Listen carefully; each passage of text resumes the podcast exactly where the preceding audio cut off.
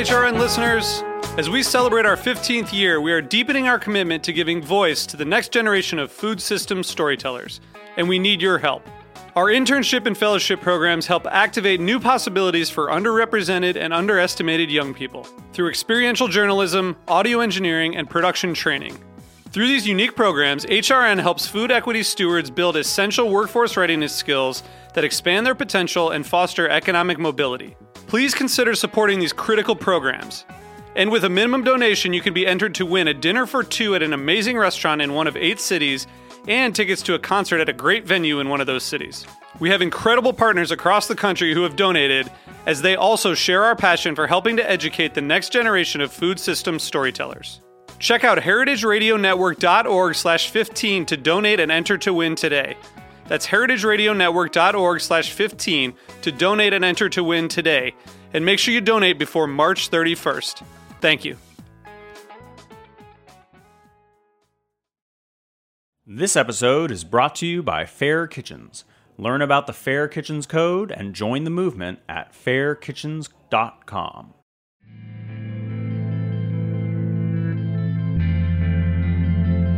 Welcome to Processing, a show about the intersection between food and grief, with your hosts, Sara Tangora and Bobby Conforto. On this show, we're going to really explore where grief and food intersect, how they go hand in hand, different people's experiences with their specific traumas, and how food played a part from the beginning to the end of that experience. And how, as individuals, we uniquely process life's traumas and losses through either the longing for, the creating of, the avoiding of, the obsessing over, and the eating of food. I remember right after Michael died. I still miss him, but I missed him so badly that night that I stopped at the convenience store on the corner and I bought a container of Ben and Jerry's Cherry Garcia. It's too sweet, you know, it's too everything. And I went home with it and I took it to bed and I thought to myself, gee, so this is my first menage a trois after Michael's death. Me, Ben, and Jerry. And I ate the entire thing. What do you think your relationship to food was during times of crisis? I think that um, my sister and I use food to reward ourselves. I wish I had something more No, interesting to say, but definitely like spaghetti and meatballs and chocolate cake. My mom still can't eat rucola. It makes her too sad. I've also experienced a lot of loss, as has Bobby. And I think we really wanted to find a way where we could like work together. There's something that feels very compelling about doing a project with you, Mom, um, as just kind of a missing piece in life and just something we've always wanted to do but not known quite how. Can't think of anything better myself. I think that, I mean, any conversation about grief, I think prepares everyone for grief because there are so few conversations about grief. It's why I think that Yes. what you guys are doing is so important.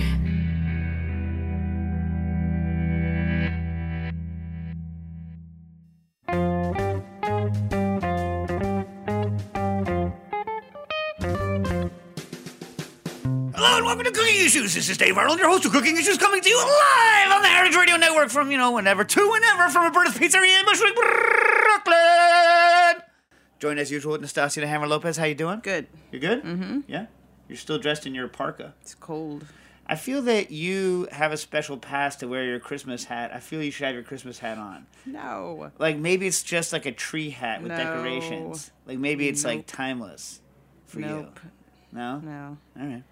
Uh, Matt in the booth as usual. How you doing, Matt? I'm doing good, but I've had, I had the door open to Yeah. the studio while you did that. It's just downright frightening. Yeah. Yeah, I've never I've never had the door open before. Yeah. Well, uh, so it, you're like not enjoyable. I didn't- get it. I get it from all sides too, because it's coming out of the speakers. It's coming out that way. I can't, man. Not Wow. doing that again. Wow. Sorry for you. Sorry for you.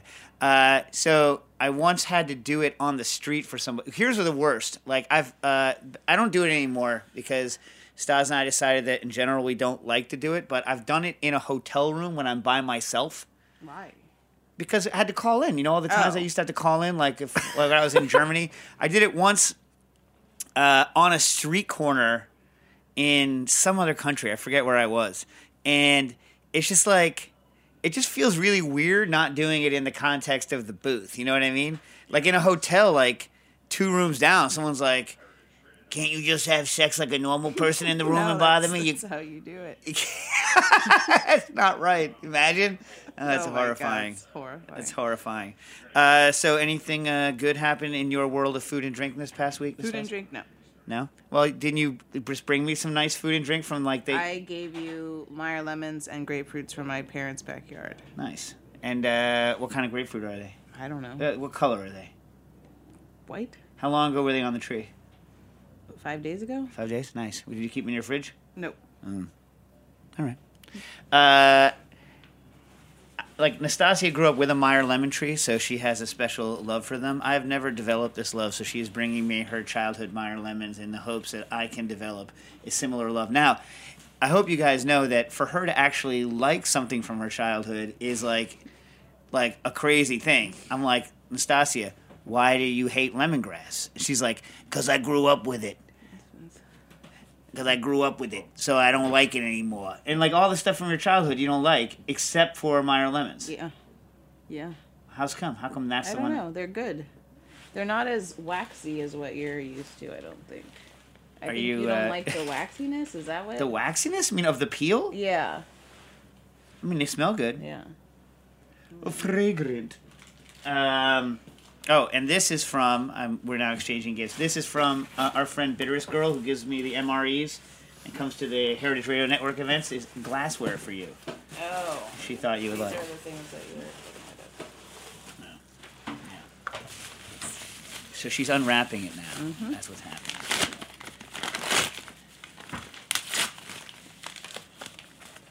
This is what's happening. She's unwrapping. There's it's not mouth like a tree. Like a tree trunk. Well, if a tree Are was they all the same? If a tree was an octagon, I don't know. They're yours. I didn't open it. I did not open it. Anyway. Uh-huh. Cool. Uh, thank you. Um, now, you said nothing good in food and drink happened to you. No. At all. Nope. See, what did I do? I had to do. So I, uh, parties, but not. the parties had no good food and drink. No. Did you throw any parties? No. You just going to other people's parties? All right. I had to throw the uh, Booker's yearly sushi party.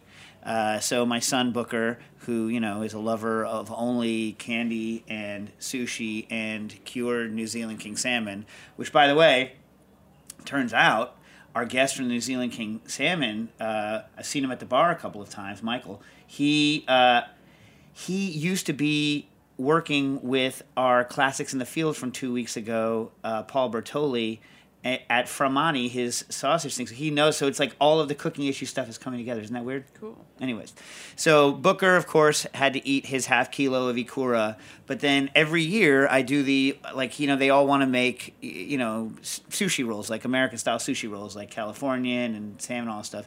So I have to make all all the stuff, and so every year I have to you know Morimoto style like rotary cut uh, veg and then into sheets and then hack those sheets into sticks so that they can be placed inside of the sushi roll. You know, you know how you do. So I typically I'll do you know cucumber, carrot, daikon, uh, and pickled daikon. I think that's and scallions, and that's it. Anyway, for veg. Uh, avocado, but I don't do the same thing. You can't rotary cut an avocado. What? What are you weirdo? Rotary cutting? Do you know what the uh, old English d bag name for avocado is? You familiar with this, Matt? No. And it does not make sense until you've tasted other kinds of avocados. Okay, wrap your mind around this: alligator pear Oh. alligator pear. Now, for those of us that grew up having the image of the avocado in your mind be the Hass avocado, right? Uh, or like, you know, weirdos in grocery stores call it Mexican avocados, right? But Hass, because in Mexico they have so many more varieties of avocado than Hass, right? Mm-hmm. But anyway, the Hass avocado is kind of that bumpy, bumpy one that is delicious and soft and high in oil, right? So you can get the alligator part out of that because it's all looks like an alligator, and that makes sense. And I, I guess it's kind of pear shaped too. Maybe that's why they call it an alligator pear.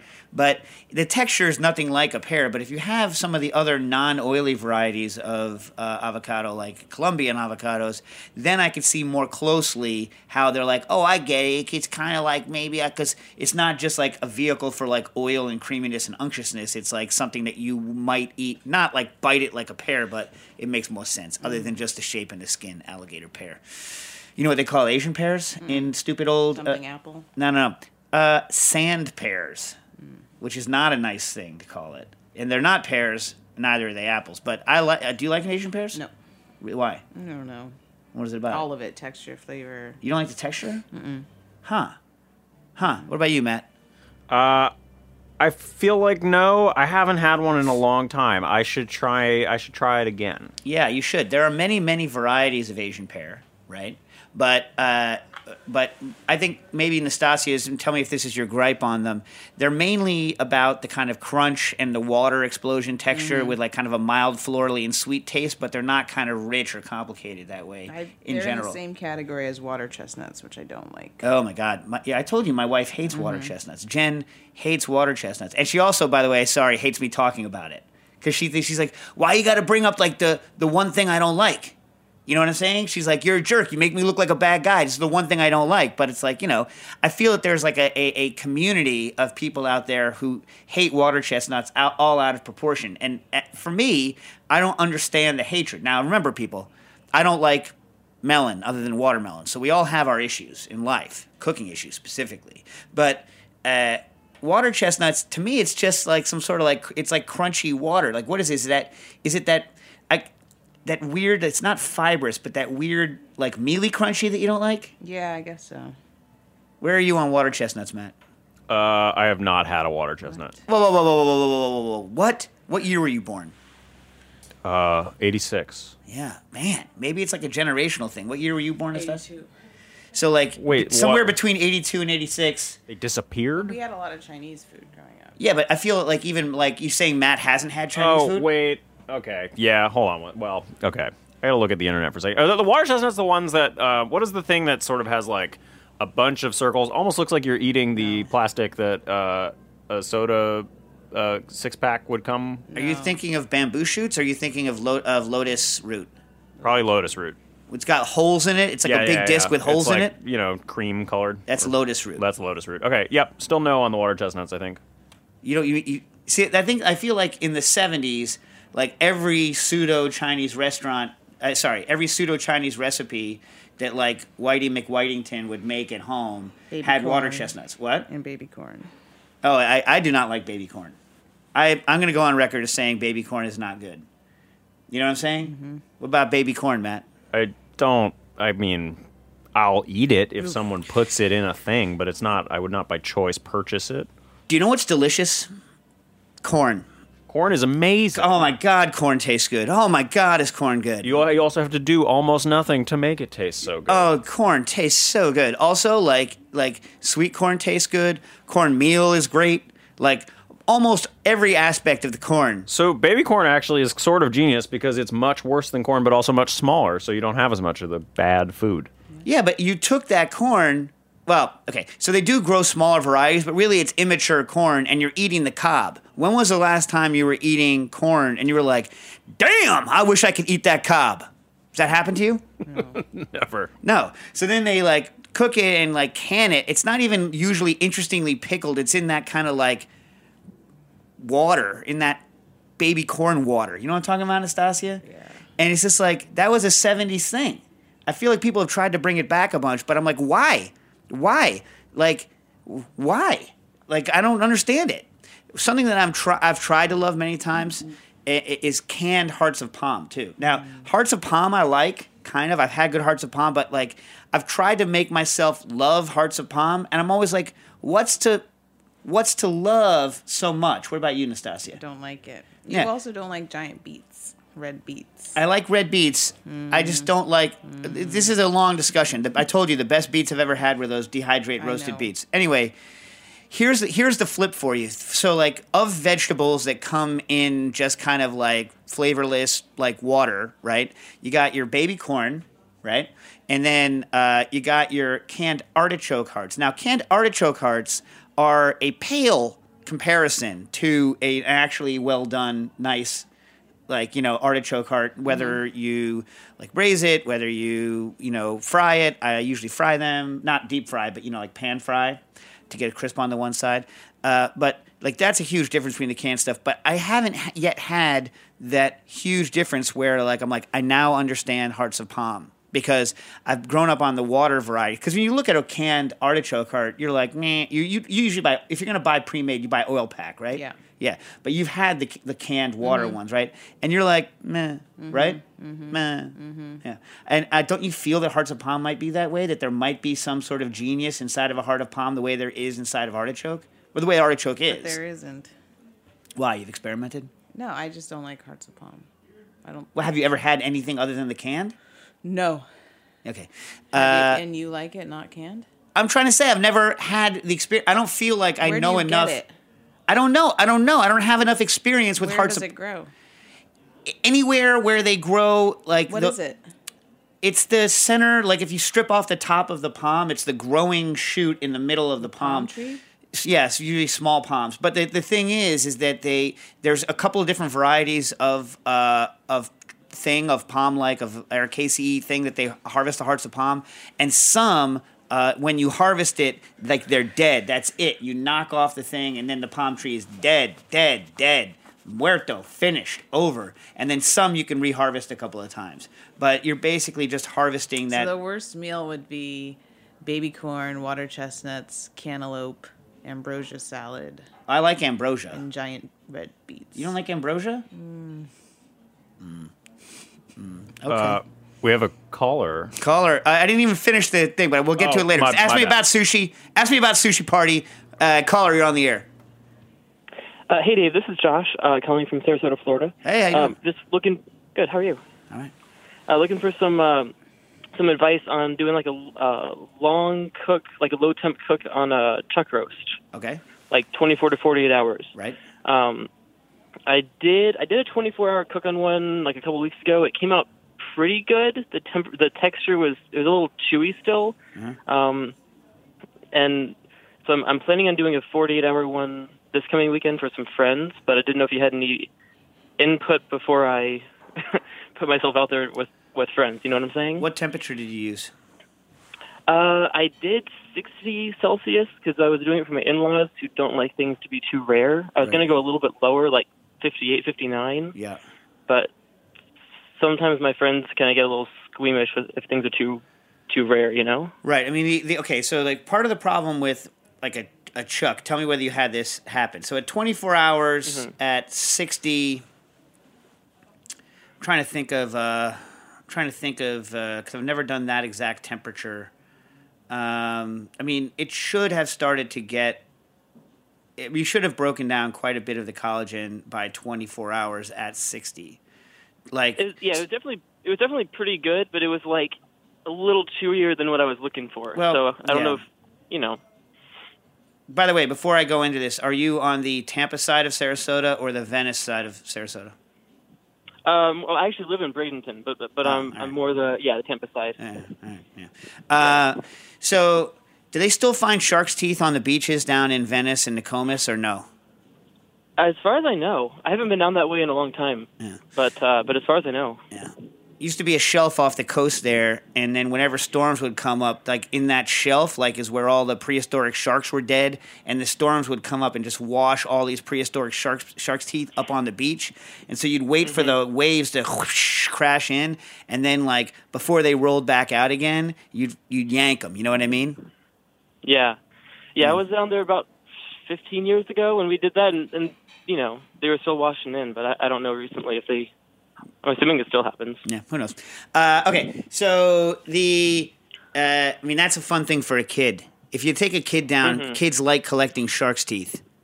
You know what I'm saying? Oh, yeah. Yeah, I mean those Yeah. little weird sand fleas you have down there. Not a giant fan of, but the shark's teeth, I'm very pro, very pro. Yeah. uh, yeah. So, uh, do you think you could cook a sand flea? Could you capture enough or whatever they are? You know those little things that jump around. Can you Mm-hmm. eat them? Did you know in Belgium?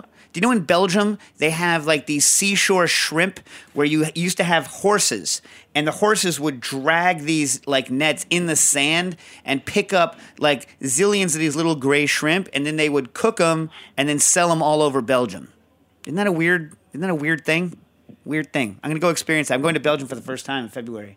So for any of you with ideas of Belgium, let me know. Anyway, back to your problem. One of the issues with low temperature cooking in general versus high temperature cooking, and what I like to call multi muscle meats. So when you're dealing with chuck, you're dealing with something where there's a lot of different muscles, right?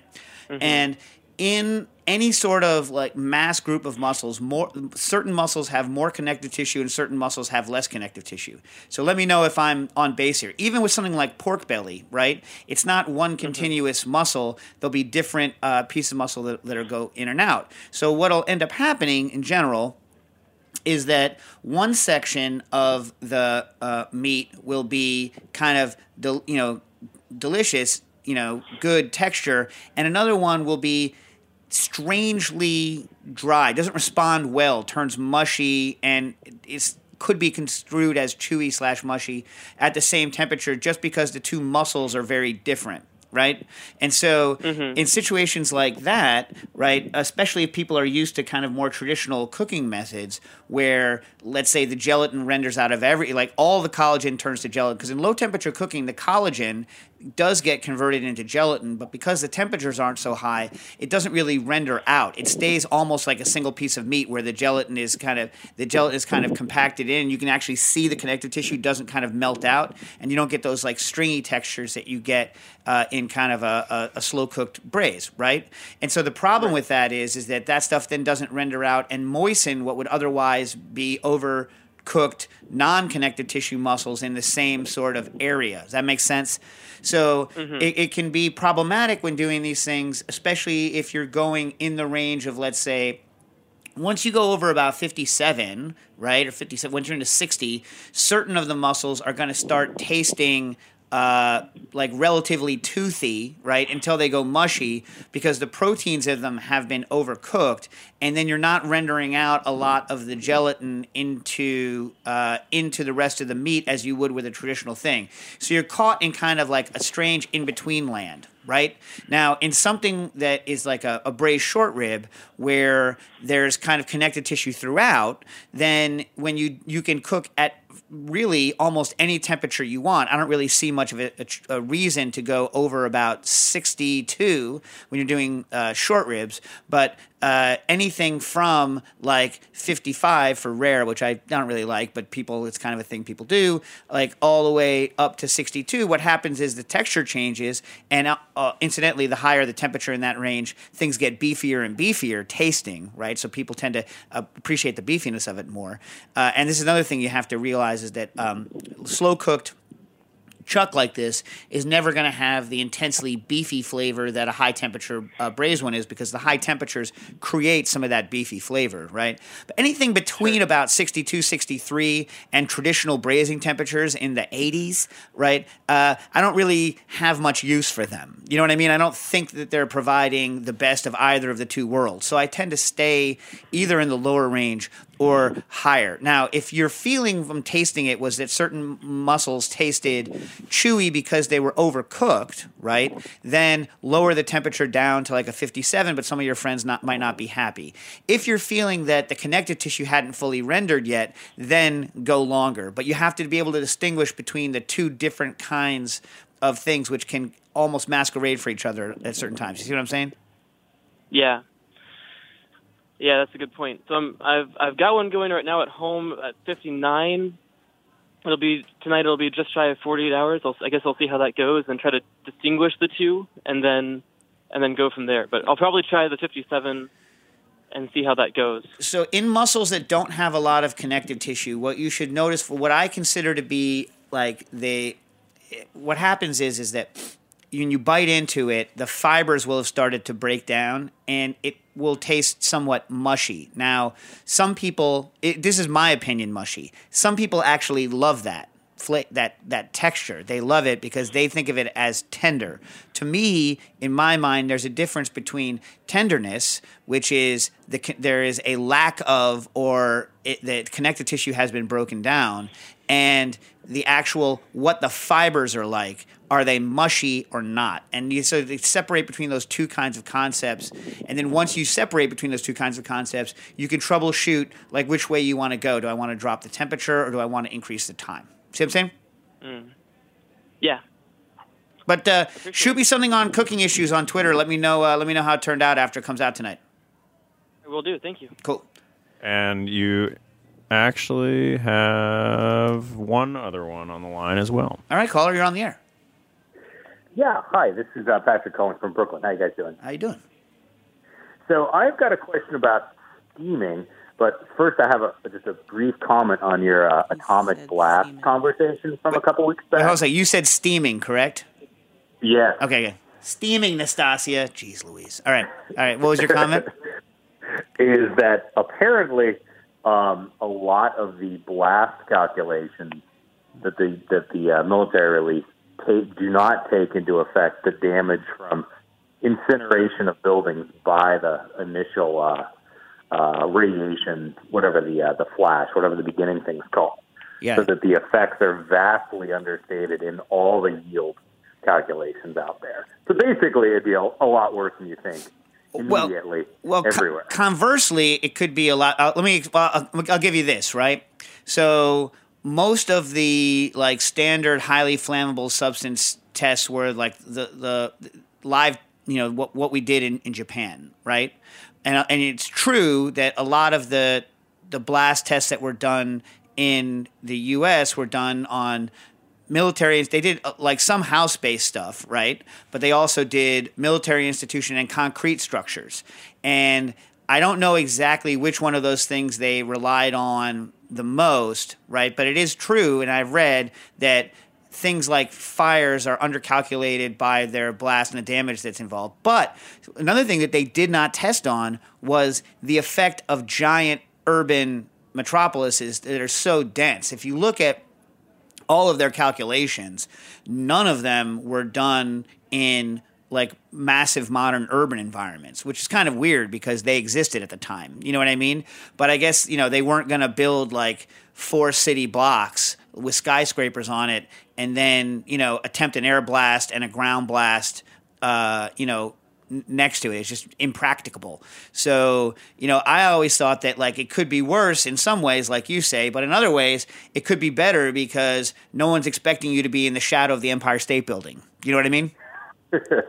well, so hopefully we don't get to the real real world test. Yeah, all. yeah. But just throwing throwing that out there. Yeah. Um, so so my steaming question is that I purchased a now the now defunct Cuisinart countertop. It's like a steam toaster oven. It's basically like a combi. I think a consumer combi. Yeah, I owned one. Oven. Yeah, I, I used to own one. toast- Yeah.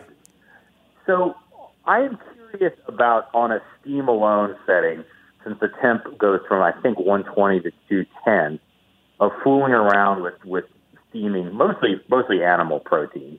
If there's any any guidance on on you know low temperature steaming or even where to start or use is is are temps and times for sous vide relevant? I, my only real experience is using bamboo steamer baskets, and I'm not even sure what temperature that's steaming in in the basket when you have it above above a wok. So I was just looking for some general guidance, and it seems to be that there's very little written about this, as far as I can tell. about like steaming in comp. Well, in in comp. Okay, okay. So when you're above a wok in a steamer basket, you're pretty much doing uh, you know 212. You're doing steam, right? The main issues when you're using steamer baskets that I think people don't think about a lot is that uh, in, you know unless you're being extremely if you're extremely vigorous, you're getting massive amounts of condensation, which can be problematic. Although steamer baskets are pretty good at handling that. But if you're using multiple steamer baskets, you're not necessarily getting the same heat output into the top basket as you are on the bottom basket, and so that kind of needs to be calculated for. And again, you need to make sure that you don't go so ballistic with your steam that everything gets like steam logged from like condensation coming hitting it from the top. You know what I mean? Uh, and that stuff's all high temperature steaming. But kind of what's cool about the combi oven and what is cool, you know, theoretically about the Cuisinart uh, unit, uh, and my friend John Deragon has one, and he loves it, is the idea of uh, lower temperature steam. Now, when you're creating the steam, it's being created at the high temperature, right? But it's being injected into the oven in such a way that you're not raising the oven temperature all the way up to the temperature of steam, right? And so the reason to do that in a low temperature thing is that one of the reasons why ovens are so terrible at doing low temperature cooking is that there's massive amounts of evaporation off of your product as it's cooking. So you can never really regulate the temperature. Once something becomes 100% humidity inside of the box, and this is the theory of the CVAP oven, where there's a bain marie in it, and you're heating the bain marie up until the water is the same temperature that you want the oven to be, is that once you're in a 100% humidity environment, even if it's not quote unquote steam, right, then you're getting actual temperature on the surface of the meat because you've gotten rid of evaporative cooling and you've also increased the heat transfer rate of the medium by saturating it with moisture, right? So you got this double thing where you can be more accurate. You're not having a uh, evaporation off of your off your product and you know all this, but you don't have to put it in a bag. And that's the theory of like a CVAP oven or of low temperature combi is that I'm still getting decent heat transfer, not as much as you would in a bag necessarily, and I'm getting decent accuracy because I've mitigated the effects of evaporative cooling. And that's what you're looking to do. Now, whether or not the Cuisinart is able to do that, I have never run any tests, but it may be. Now, here's my problem. So, and the the bigger a piece of meat is, the less accurate it needs to be. Now, I've measured my Breville toaster oven on uh, temperature accuracy over time and also power output over time. I don't remember off the top of my head what the answers were, but I've measured it like with equipment. I have not measured uh, the um, the Cuisinart. But you know, people who like back when Chris Young was doing uh, Modernist Cuisine with uh, you know Myhrvold and Grant and uh, Maxime, you know, they were measuring combi ovens and they noticed that there was like a lot of uh, porpoising up and down of the temperature, that it averaged the right temperature, and that the average was good, but that it went up and down by deg- you know several degrees over the course of a couple of minutes, and so they use that as a knock against the, these ovens. And my point was always, well, it depends on how long the cycle is, because as long as your average is 100%, you're only uh, uh, accurate, you're only ever over or under cooking, right? The amount of meat that is affected during the time at which it ex- goes excursions above uh, the excursion of the temperature is above your set point. Does that make sense? So And the question so is, hypothetically, if, if if in the end too you were doing a high temperature finish, that same meat affected by that could it could be the same zone of the meat that's going to get in the high temperature finish at the end in anyway, right? Bingo. So it doesn't really matter whether you overcook the outer layer of the meat. Now on a thinner product where the, the temperature excursion's enough to, to like cause an effect all the way through the meat, well then you're hosed. Right? So it, it all depends on how good the average is and then how thick your piece of meat is that you whether you can withstand uh, whether whether whether you're going to overcook with your finish the outside anyway, and it, and and it doesn't matter. So this is just something that has to be tested. I haven't tested it with that oven. Now, I will say this: my problem with that oven was twofold. One, the freaking rack that they give you is garbage. It's so garbage. The cooking rack is such a POS. Oh my god, I hate it. The the wire they make it out of is so thin that it like cuts into things and then the wires themselves are so far separate from each other that like, you know, unless your bread is stiff as hell before it goes in, it flops down around the thing. Or like heaven forbid you try to reheat a freaking pancake. Steam is great for like reheating. Let's say you make pancakes and you ha- you make extra ones, right? What are you supposed to do with those? You're supposed to freeze them and then you can reheat them later, right? Or you know if you're going to throw them away. But the best way to reheat something like that is with steam because you're not drying it out as you're reheating it, and it meant to be cooked to a high temperature anyway. So a little bit of a steam hit with then with a little bit of toasting effect to do it out, great. But the problem is, is that those things curl around the freaking edges of that stupid grit, grate that they give you. The grate is the worst piece of great technology I've ever used in my whole life. I hate it. There's nothing in between this and a commercial CVAP at this point, all right? Uh, no. Dave, Dave from chat chimed in to say that you should know that Anova is producing a consumer combi oven. It says it will be out in 2020. Oh, nice. Now, the other problem I have with the Cuisinart is that particular Cuisinart is that uh, I don't like the control system at all. Like I wish they would just give you like a, a different way to, to control it. There's a the dial spinning and the different things that they have. It is I find it I find the control scheme unpleasant. That part not fun. So so so two two two quick things to wrap that up then is that so for like a traditional like uh like uh city ham time and text, time, temperature, and time. What would you suggest starting starting with on that? I, I, I, I've seen so many different suggestions. I'm curious what you think of of where you would at least start on. You know, just about the size of pork that can fit in that that thing. Well, remember, a city ham's already cooked, right? So, le- what? To cure, to cure, to cure, and then do the first cook. Oh, oh, okay. Uh, yeah, I mean, like it's like it depends on on what you like. I I don't know actually what temperature I used to know what temperature they take them up to, but I would probably end up going somewhere in for a traditional kind of texture on a city ham, somewhere like north of 60 and south of 65 probably like in that range uh, just to get that same kind of texture anything over you're going to be killing it anything under 60 and you're to not necessarily have the texture that people associate with it you know what i mean It's to be too soft. well, p- people don't want rarish ham. You know what I mean? Unless it's like country ham, like I eat raw. You know what I mean? Ain't nobody eating a city ham raw. You know what I'm saying? Yeah, yeah. yeah. Uh, and they're they're obviously they're you know people love a rosy rare uh, pork chop, but uh, here's what they I don't think they like. People I think some people hate a rosy rare pork chop by the way, but you know th- they've be- become more in fashion. You know, since when I was a kid, when you ordered a pork chop, a they were thin, and b you cooked the ever loving snot out of those things until they were like pieces of shoe leather because that's what everyone was told to do, and no one wanted anything other than like a shoe leather pork chop.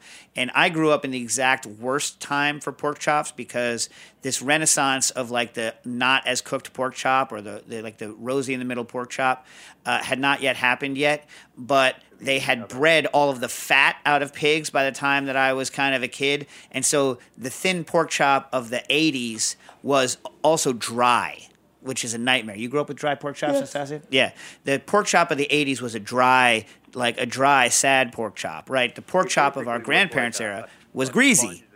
Anyway, A sponge on the counter, What? and then forget about it. Sort of had that texture entirely. Yeah. Um, and I just and then then, then to, to completely wrap it up, I'm just curious with like duck or poultry like that that help you you it helps to have some sort of initial cooking before the roast with the at least with the, the with the fat and the skin. Is the steam? Do you need a dehydration step after that initial cook to dry it out, or can you go straight from a, a steam into the oven, or is there really a good model for like a duck or goose steam slash roast? Ah, people situation? love people love cooking that stuff in combis. I don't have that. They love it. They love it. I don't have that much experience. I you know typically any dehy you do you do before your roast step, and then your injection would be done. Your steam injection would be done uh, at the outset to kind of like jump start, because it's not actually making the surface moist. It's just increasing your heat transfer. You see what I'm saying? And and stopping a certain uh, amount of evaporation off and, and, and just jacking your heat transfer up.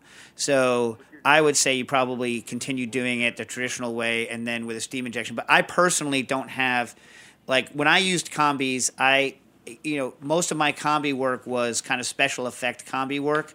Like I was never like on a line just like throwing you know a bunch of chickens or a bunch of ducks into a combi and and letting her rip. So I don't I don't personally have that much experience with it, but I know people love cooking duck in a combi. Okay, cool. Well, I'll let let you know how it goes. Look forward to the, the better model then. If this one works well. Yeah, cool. Yeah, I'll be looking out for it as well. Um, And we actually have another, yet another caller. all right, caller, you're on the air. What's up? Hey, I got an easy question for you guys. um, so I just started cooking like three or four months ago, and I started listening to your guys' uh, podcast, and I've been making fresh noodles, which is way better than any noodles that I've ever tasted. But the problem I'm having is they keep clumping up together. Yeah. Um, how do I? Like, sometimes it's clumping up, sometimes it's not, and I'm not sure what I'm doing wrong to cause it to clump up. So you're you're you're doing like Italian style noodles? Yeah, just uh, Italian style noodles, spaghetti noodles, angel hair, stuff like that. And you have an an Atlas style pasta roller? Yep, exactly. Okay. So this is a common problem. What are you using to mix the uh, to mix the uh, the pasta? Um, a fork. Oh, so you're you're not using like a KitchenAid or anything like that? No, I don't have. I don't have anything like that. Okay. So your problem is one of hydration, right? So pasta dough is like Italian pasta. Are you doing egg or not egg? Egg. So uh, pasta dough is one of those things where you know it's almost like you want you almost want it to be such low hydration that you're like this is never going to be a dough. You know what I'm saying? You know what I'm saying, Stas? So it's like she's just she's mouthing words but not speaking them. Just don't like fresh pasta. But Well, fresh pasta is different from dry pasta. They're I different I don't products. like it. You don't like it at all. at all. Oh, ravioli. Yes. Cavatelli? No. You don't like cavatelli. Cavatelli. You don't like it. Not really a fresh pasta, but gnocchi you don't like? Mm, potato gnocchi. Yes. Where it's purely made out of potatoes. Uh, There's no such thing as pure. there is. With no flour in it. Like a little bit, but not the majority. The majority is potato. Who makes who makes like Real Italians. real you're what real Italian? Did you ever live in Italy by yourself? No. Why are you questioning me? Because what you're saying all real Question Italian. You when you talk about you know. Hey, family show. First of all, and you made it with your family you were living with? Yes. And how much flour did they use? I don't remember, but okay. not a lot. Well, I'm not saying it should be all flour, but like you're saying, like it's like no one makes it with all potatoes and a teaspoon of flour. It's mostly potato. Anyway, it doesn't matter. But what doesn't matter? You don't believe me? Go on with his question. I just want a recipe. Okay. Otherwise, it's mashed potatoes and egg. Uh, need some flour. Yeah. Jeez Louise. And I don't appreciate the hatred of fresh pasta. But I understand you're you're you're in the al dente pasta business where you like you want it dried, you need that hard center. Uh, but when you're making a pasta, whether you're making it, whether you're going to dry it or not later, like you need to have a very low hydration dough. And so the problem you're having is there's just too much water in the dough, and that's why it's clumping together. So there's a couple things you can do to rectify that you can either try to get like a, a harder, like a heavier mixing environment to like mix it so you can mix a, a lower hydration dough. It might also be the flour that you're using. But another thing you could do is do what I used to do, which is cheat. And the way that you cheat, okay, is is that you make the dough as kind of stiff as you can, and then uh, you know how you so when you're rolling it through the rollers, you you know you you take the piece that you're going to do, you roll it through like once, twice, three, and then it starts to kind of look like dough before you start rolling it and then reducing the size of it. You know what I'm talking about? Yeah. Okay. So uh, flour it in between the rolls. And then as you're rolling it, the flour will get um, get get kind of into it and will stiffen it somewhat. So especially like I don't think anyone ever uses number seven on those rollers. It's like you all, or whatever it is, the highest number is se- whatever. I only ever really go to the second to highest one. The other one's like so thin, it's crazy, right? But the the thinner you go, the less apt it is to clump. And if you're dusting it with flour in between, another thing you can do is uh, pause. So like once you get it down to your final uh, place, you can put a light dusting of flour on it, let it sit, uh, and let it air out a little bit. And then when you cut it, it won't clump nearly as much. Now, one of the problems is is that most of the rollers on the pasta things, they um, the the two cutting like thingamajigs kind of don't really intersect that much. They barely touch, and so sometimes if you have very thin or very dry doughs, they tend not to like even necessarily get cut. But that's a machine to machine because the tolerances on the machines aren't that high, if, if that makes sense to you. So I don't know whether if your machine's always cutting like a dream, realize also with a drier dough, you're gonna have to like feed in a little harder to get it to grip. But that's actually good because it's gonna clump less as it comes out. And then like lay them out in in strips or over you know i remember i used to jam wooden spoons into things and then like drape the stuff over the wooden spoon and, and get them to go in but it's it's mainly just a hydration problem and a little bit of cheating you know uh, a little bit of cheating with flour dusting in between your roller steps i think is going to help you out tremendously Yeah, super helpful. Appreciate that. This episode is brought to you by Fair Kitchens. The food service industry faces a challenge. More people are eating out, yet restaurants are losing talent. Why is this? Research by Fair Kitchens reveals a serious well being issue within professional kitchens. 74% of chefs are sleep deprived to the point of exhaustion. 63% of chefs feel depressed, and more than half feel pushed to the breaking point. This can't be ignored. Fair Kitchens is a movement based on the belief that a positive kitchen culture makes for a healthier business. By taking the pledge to be a fair kitchen, they'll provide you with free information, tools, and resources to help you take action towards making your restaurant more stable, productive, and happy, which positively affects the guest experience. It's time to act now.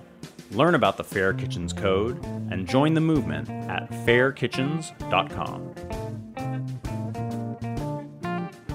Uh, Yuri writes in about Methocel. Hi, hope this is still the correct email address for questions uh, for cooking issues. If so, dear Dave, Nastassia, esteemed guests of the podcast. No guests today. No guests. Nope. No.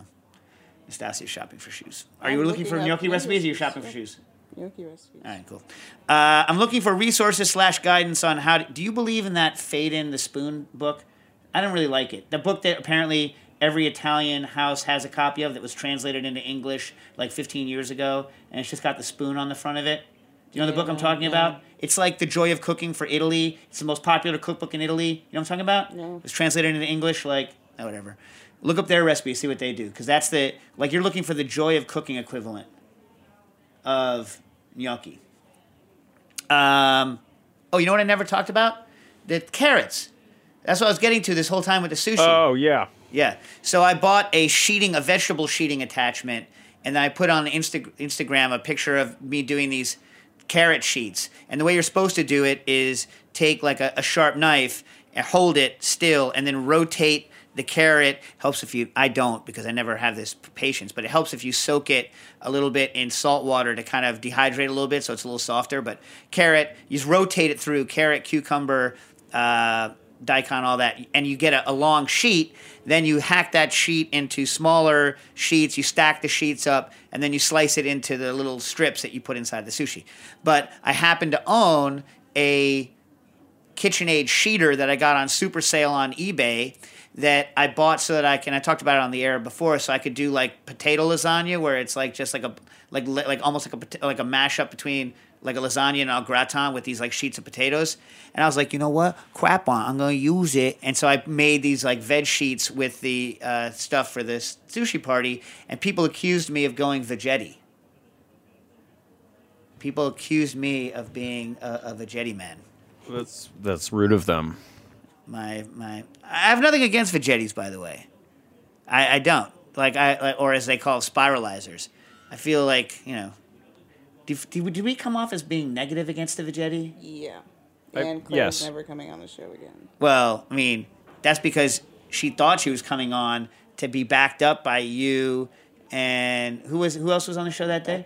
And Rebecca. And in fact, you guys ganged up on her just as hard as I would have. So she said she's never going to come back on. Mm-hmm. People, if you hire Claire to be your life coach, which Nastassia will give you her information again, uh, say that the only way to be a true life coach is to come on cooking issues and specifically ask a question that you know is going to turn me into a, like a, a raving lunatic. Right, Stas? Yes. Yeah. Uh, okay. This is from Yuri. I'm looking for resources slash guidance on how to use Methocel for applications other than foaming slash meringues, which are well documented. Before we get into this, Methocel is a hydro- hydrocolloids are kind of the new age thickeners that you know I've been teaching about since forever. Uh, you know, Wylie Dufresne, my brother-in-law, was the one who started me using me, uh, you know, getting me to use a, a lot of them. But it's one of those uh, kind of new, new, new era thickeners. It's um, Methocel is what people think it's short for is methylcellulose, right? Methocel is a brand name from Dow Chemical that of both methylcellulose and hydroxypropyl methylcellulose. So it's not a unified thing, methocel. Like when you say methocel, you have to say exactly what you are uh, looking to do. Now, the, the thing, and I'm going to tell you basically about Methocel before I go to the question. Uh, so that you understand the question better. But methocel is derived from cellulose, so you pulp up, you know, like plant fibers and uh, you know cellulose, and then uh, you treat it in a very caustic solution to convert it into this thing, either methylcellulose or hydroxypropyl methylcellulose. And then there's a wide range of variations kind of between them. Then you hack them up into little particles, and then there you have your powder. Now, the interesting thing about them, they have a couple of interesting uh, characteristics. But the most interesting thing is is that they tend to gel when they are hot. So almost every thickener, if it's going to form a gel, forms a gel as it's cooling. Right, but Methocel does the opposite. Methocel, if it's in a water solution, as you heat it, it turns to a gel. Right, because what happens is as you heat it, it drops out of solution and forms a gel. Now, there are 8 billion types, not 8 billion, there are like 19 types of methylcellulose. You need to ask exactly which ones you're looking for. So, the main cool things that it does is as you heat it, it forms a, a gel. It could be harder, it could be softer, and it happens at, at, at different temperatures. And I'll, I'll, go into that in a second. But because of that, uh, it also has uh, foaming ability, which it's used for, um, and can be used in emulsification systems.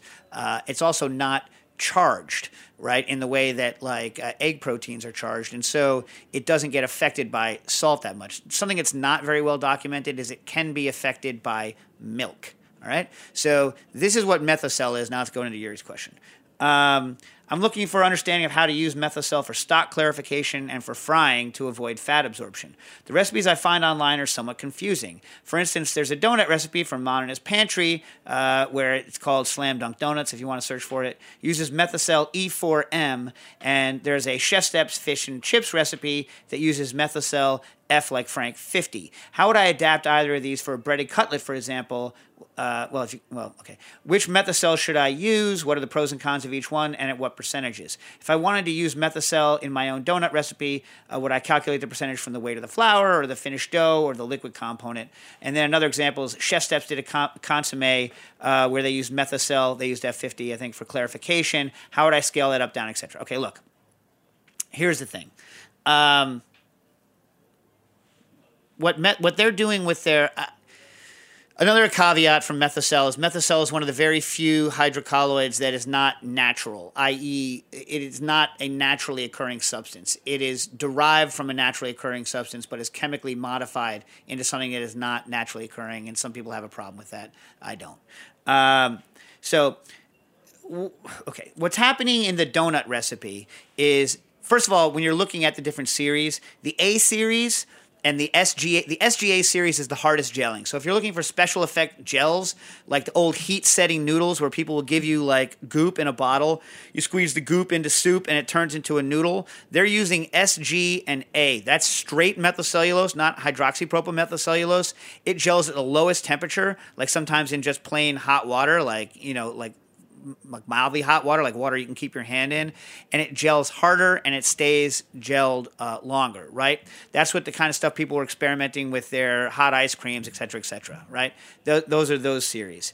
Uh, anytime you have a methocel, whether it's the E series, the F series, the A series, or the SG series, there's a number afterwards. So F50. That number 50 is how thick it is, how thick the the viscosity of a solution of that is. So 50 is relatively low because if you if you get one that's like has an M in it, like uh, E4M, the 4M means 4,000. It's Roman numerals M, 4,000. So that is 4,000. Uh, I believe it's in centipoise at a 2% solution. That, uh, whereas uh, F50 is only 50. So it's like orders of magnitude thicker. So when you're looking at any methocel, one the uh, like the like the A series and the SG series form a stiffer gel and they form at a lower temperature. The other ones form a less firm gel and they form at a higher temperature. And the number afterwards is the viscosity. 50 is low. Things like 4M is are very high.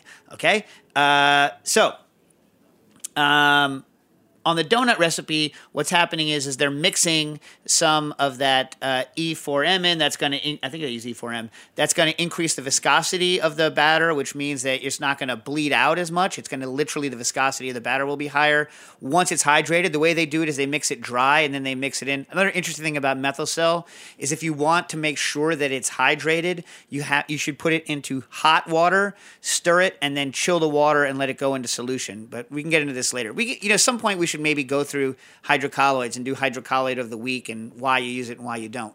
But uh, in that recipe, what's happening is is that to the extent that it hydrates in the dough, it's capturing a lot of water, making it thick because of the high viscosity of it once it's hydrated. And two, um, as it's heated, it's forming a barrier to prevent oil absorption. That's what it's there for.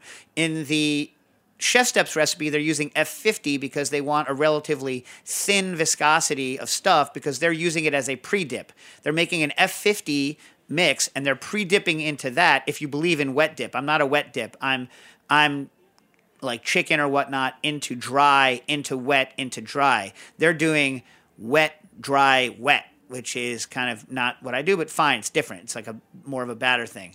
Uh, I mean, Pies and Thighs does it that way, and, and Roberta's used to do it that way when they had a Pies and Thighs person here. Uh, wet, the wet, the start from wet.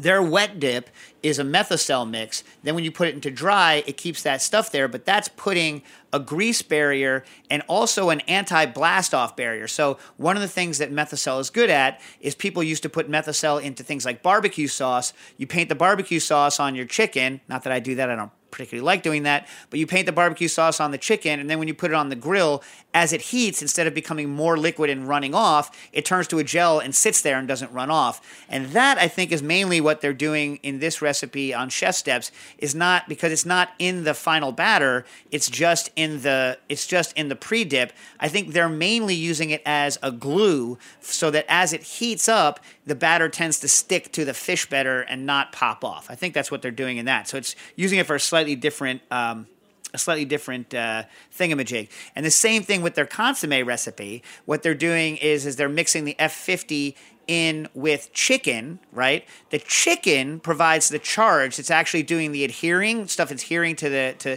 what they do is they grind up fresh chicken and methocel and cloudy stock. They bring it up to uh, simmer. They let it simmer and it clarifies like a stock without egg white. The reason is that egg white strips a lot of flavor, which is dang true. I've done the test; it does, right? And what they're saying is is that the F50 forms a gel. That gel traps the ground up chicken, and then the ground up chicken is what's doing the lean chicken is what's doing the adhering of the stuff. And so um, you know, I would scale it up exactly as they're doing. Bear in mind that they're using 200 grams of chicken to 500 grams of stock, which is an extremely expensive way to make stock, which is why you're only doing it for like a high end consomme.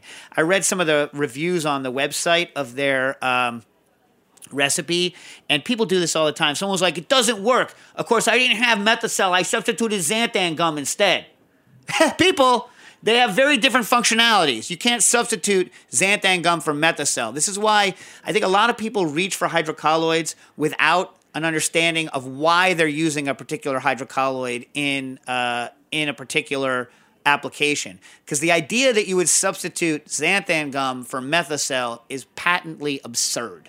And of course, it's not going to work that way. These people also review books this way. You ever notice Stasi people review books and they're like, I, I don't like any of the recipes in the book. Of course, I didn't follow any of them, but I didn't like them. You know what I mean? Mm-hmm. Hate that. Uh, Nastassia might find this interesting. You know what Methocel is used for that you might actually enjoy? What? It's the slime in Ghostbusters, Mm. and it's also used to make fa- the fake oil in there. Uh, there will be blood. You know, you No, see that movie? I haven't seen that movie. I thought you loved Daniel Day Lewis. I No, thought don't. You do. you love Dan. You don't No, I love Daniel Day Lewis? No. Nope. You do. You talk to him about me. You talk to me about him all You the get time. off on it. Oh, you're a crazy person. She's doing it for you. She knows you love Daniel Day Lewis. Oh, that's so nice.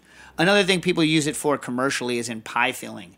Because you ever had a pie? You ever? You don't like baking pie, right, Sess? No. Is there anything you like to bake? No. Mike is here. Putting her shoulder into the mic. There's nothing you like to bake? No, I don't like baking. What do you like to cook most? Uh, pasta. But like, what kind of pasta? Like sauces and pastas. All right. What about like? Do you like cooking risotto? No. So it's the only thing you like to cook is pasta. I will cook, but I'm not. I've not been cooking lately. I was like lately, but like, what is it like? So pasta is your go-to. Why? Because it's quick, or because you actually enjoy doing it? Enjoy it. Pasta is good for quick. Mm-hmm.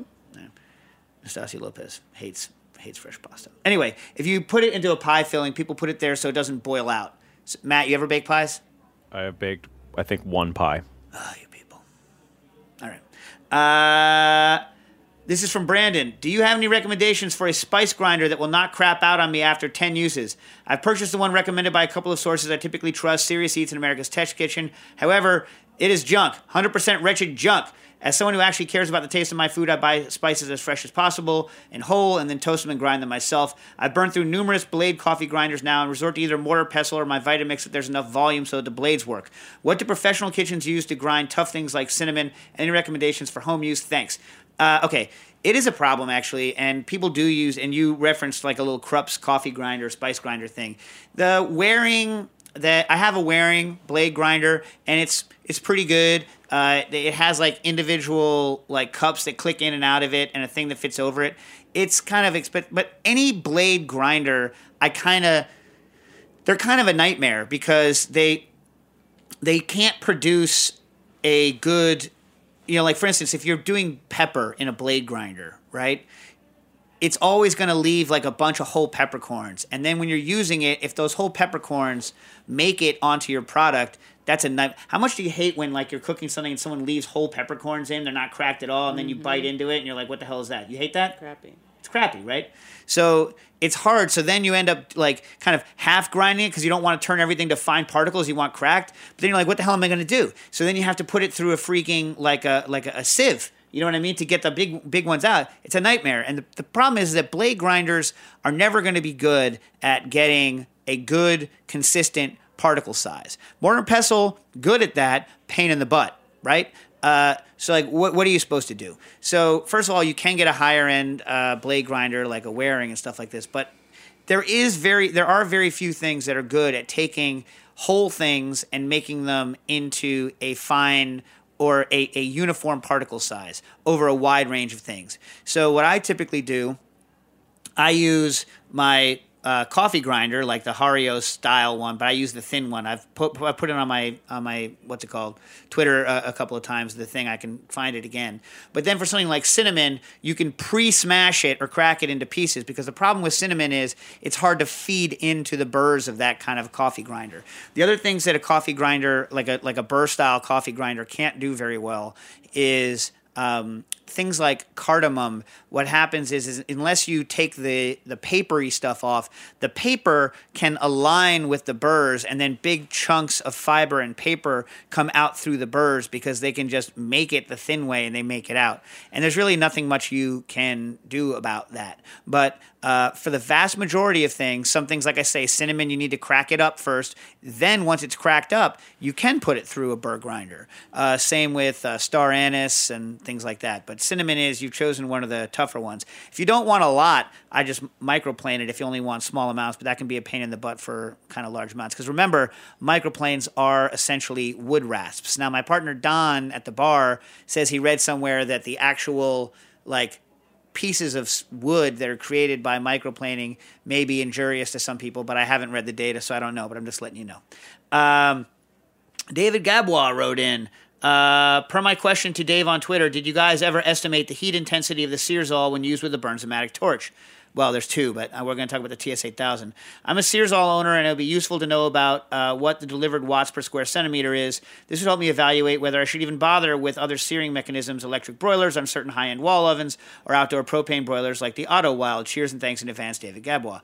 Um, you do in fact have Nastassia hasn't changed her email on this since 2013 because then she would just have to train people to use a different email address, Mhm. which would be useless to you, right? Mhm. Useless. What is that email address? It's my last name dot my first name at Gmail. Excellent. That, that would be my prime my private email.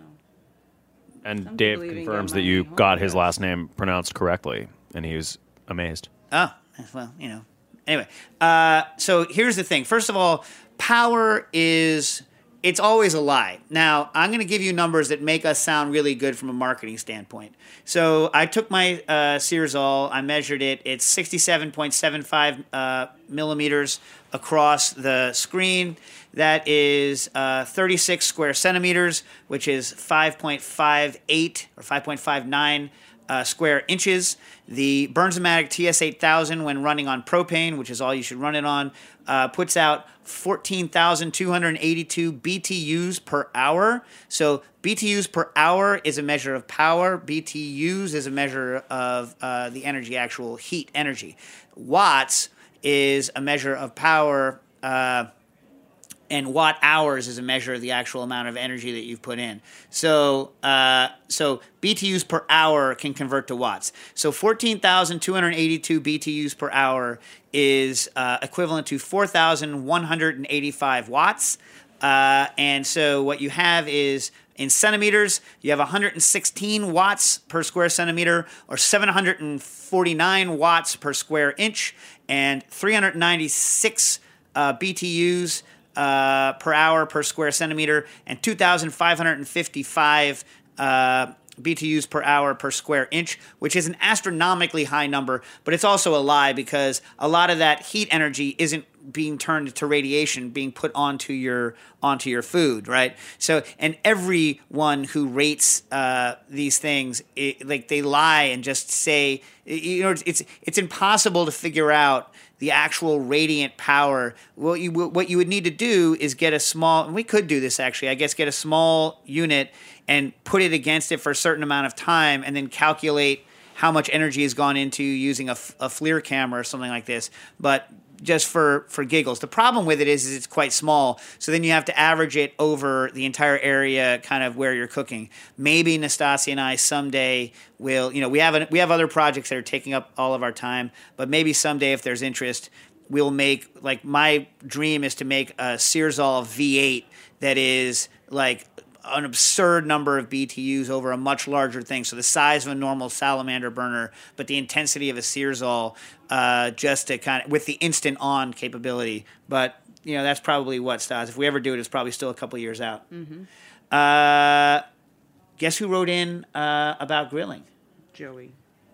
Joey Lopez. This How's should be the last question. It's 115. Well, you want me to do the nitro one real quick? Or do you want me to say the nitro one for next time? You should save it if it's not pressing because there's one pressing one from the chat, which is that. Can I, can I throw this in here? All right. Uh, it's probably pretty quick. Elvin was he's in Tokyo right now. He's like a 10 minute walk away from the Kappabashi kitchenware street this time. Nice. He's got a near empty suitcase for this purpose. He's curious if anything, if there's anything in particular he should be on the lookout for. Well, I mean, what do you like? I mean, Nastassia and I, when we were there, we bought the ice shaver, and then I carried it on my back back to the hotel, right? So, I mean, like, the ice shavers are, are great there. It's great for. Like you, you need to go there with an idea. For those of you that don't know, it's like the Bowery of Tokyo, but it's like so hardcore. And you, you, at the entrance to the street is like a giant fake chef on the on the on that building. Remember that mm-hmm. giant fake chef, and it has the goofy like the goofy like f- like squashed Italian style French toque, right? Anyway, uh, on top of the building, and that's where you know you're in the right neighborhood. A lot of what you can get there is available here. Just it's there's more of it there, and the price may be better. But things like ice shavers, although they're quite heavy. I mean, obviously, good place to shop for uh, knives, but also like Japanese small wares that you might not be able to get here, and like um, you know service implements that you might not might not be able to get. Get what you like. Nastassia, that is good advice. Nastassia is giving me what the kind of moron question. Just get what you like. Just get what you like. Hmm. Nastassia. All right, so I have a question on uh, on uh, nitro heads for uh, bar taps, which I'll do next time in my discussion of uh, of uh, cascading effects with uh, nitrogen.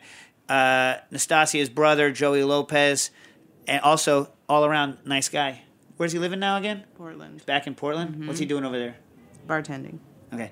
He has a question about grills. Not really grill season. He can wait a week, right?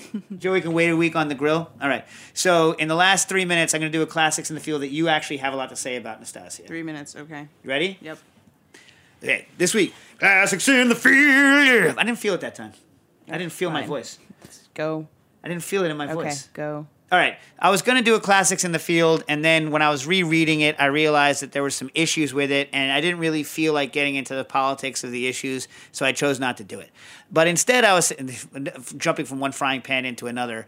Uh, one of the books that came out in 1997 that was a big influence on me, and I think a big influence on an entire generation of uh, cooks. So if you think about 1997, Cooks Illustrated, which was super important, you know, started by uh, Chris Kimball, came out in 1993. I have the original magazines, Cooks Illustrated. I can bring them in sometime too, because that whole year is basically a classics in the field. Cooks Illustrated 1993 should be a classics in the field. I'll bring it in. I have them all.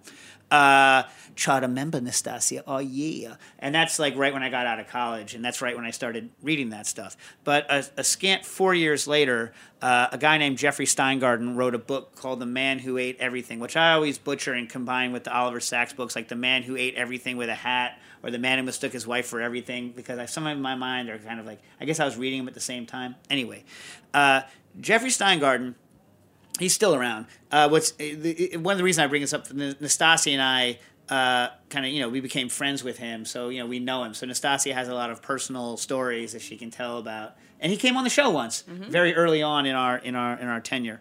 But uh, Jeffrey was the food editor at Vogue magazine, which doesn't make a whole lot of sense that Vogue would have a, a food magazine, but he would write a column for Vogue, uh, and then he compiled them. So he'd been doing them for quite a while. He'd already kind of, uh, you know, uh, he compiled them into his first book, which is The Man That Ate Everything.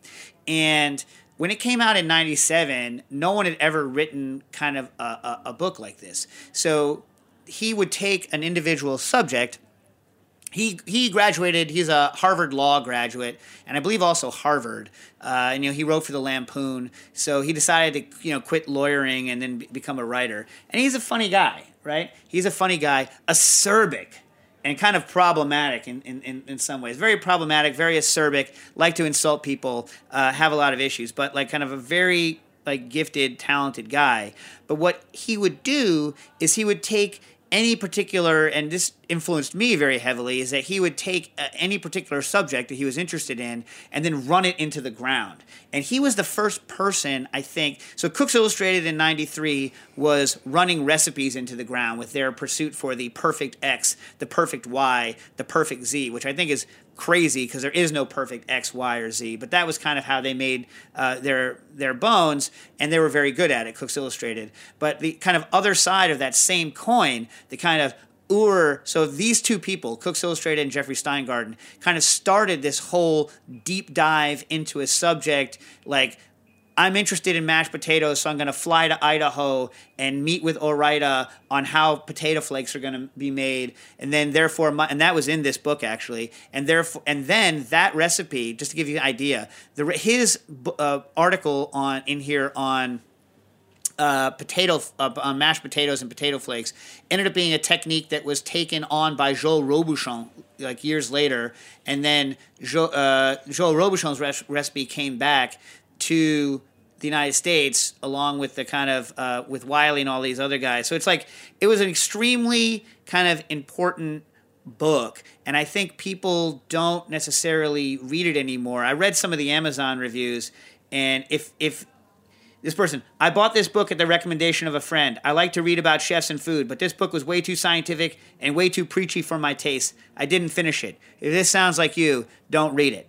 Uh, and then another person dislike a lot of people a lot of the negative reviews of the book kind of dislike the tone but you kind of just have to get down with his tone uh, to get down with it and he gave me i think the best advice uh, is you shouldn't say anything about food unless you have eaten and cooked a lot of it he is very much a believer in eating and experimenting, regardless of the issues he might have. You want to talk about Steingarten a little bit? No, we don't have time. He's a Okay. great guy. Yeah, he's he's acerbic. He definitely has an issue. His wife, by the way, is amazing. She's Amazing woman. Amazing, yeah, uh, yeah. Carol Smith, amazing. Karen Smith, rather. She's amazing. Uh, Tell her art tell historian. him what her thing Oh, is, and uh, leave it with that. Leave it with that. Well, you won't want to explain the other stuff? No. All right, we can talk later if someone asks us questions in private. Come tell us in private and ask us. but she look she was a, a is a scholar of Buddhist art, and she was the first um, what's it called curator for the uh, Rubin Museum here in New York, which is you know I, I think Tibetan only or or just all kinds of art around that think all region. kinds of art. Anyway, uh, so she had studied uh, you know Buddhist art and Asian art. She came up to me and she said the things that I use all the time whenever whenever there's something wrong, when something's happening, she goes to me, "Hey Dave, no choice, no problem. Cooking issues." Cooking Issues is powered by Simplecast. Thanks for listening to Heritage Radio Network, food radio supported by you. For our freshest content, subscribe to our newsletter. Enter your email at the bottom of our website, heritageradionetwork.org. Connect with us on Instagram and Twitter at heritage underscore radio. You can also find us at facebook.com slash heritage radio network. Heritage Radio Network is a nonprofit organization driving conversations to make the world a better, fairer, more delicious place. And we couldn't do it without support from listeners like you. Want to be a part of the food world's most innovative community? Subscribe to the shows you like, tell your friends, and please join the HRN family by becoming a member. Just click on the beating heart at the top right of our homepage. Thanks for listening. Hi, I'm Shari Bayer, the host of All in the Industry on Heritage Radio Network. I'm thrilled to let you know about Host Summit Plus Social, a new conference for and about the hospitality industry, taking place Monday, January 27th, 2020, at the William Vale in Williamsburg, Brooklyn, New York City. Based on my All in the Industry show, Host, which stands for Hospitality Operations, Services, and Technology, will bring behind the scenes talent in hospitality to the forefront in a live format featuring guests from some of my most popular episodes, including Drew Nieporent, Rita Jammet, Crystal Mobiani, JJ Johnson, and Jeff Gordinier. Our event will include intimate panels, one on one interviews, industry news discussions, curated lunch conversations, and more. Plus, of course, we will have outstanding food and drink throughout the day, including an energizing closing reception. For more information and tickets, please go to allintheindustry.com. And also, please follow us at All Industry on Instagram and Twitter. I hope you will join us in celebrating our dynamic hospitality industry. Many thanks.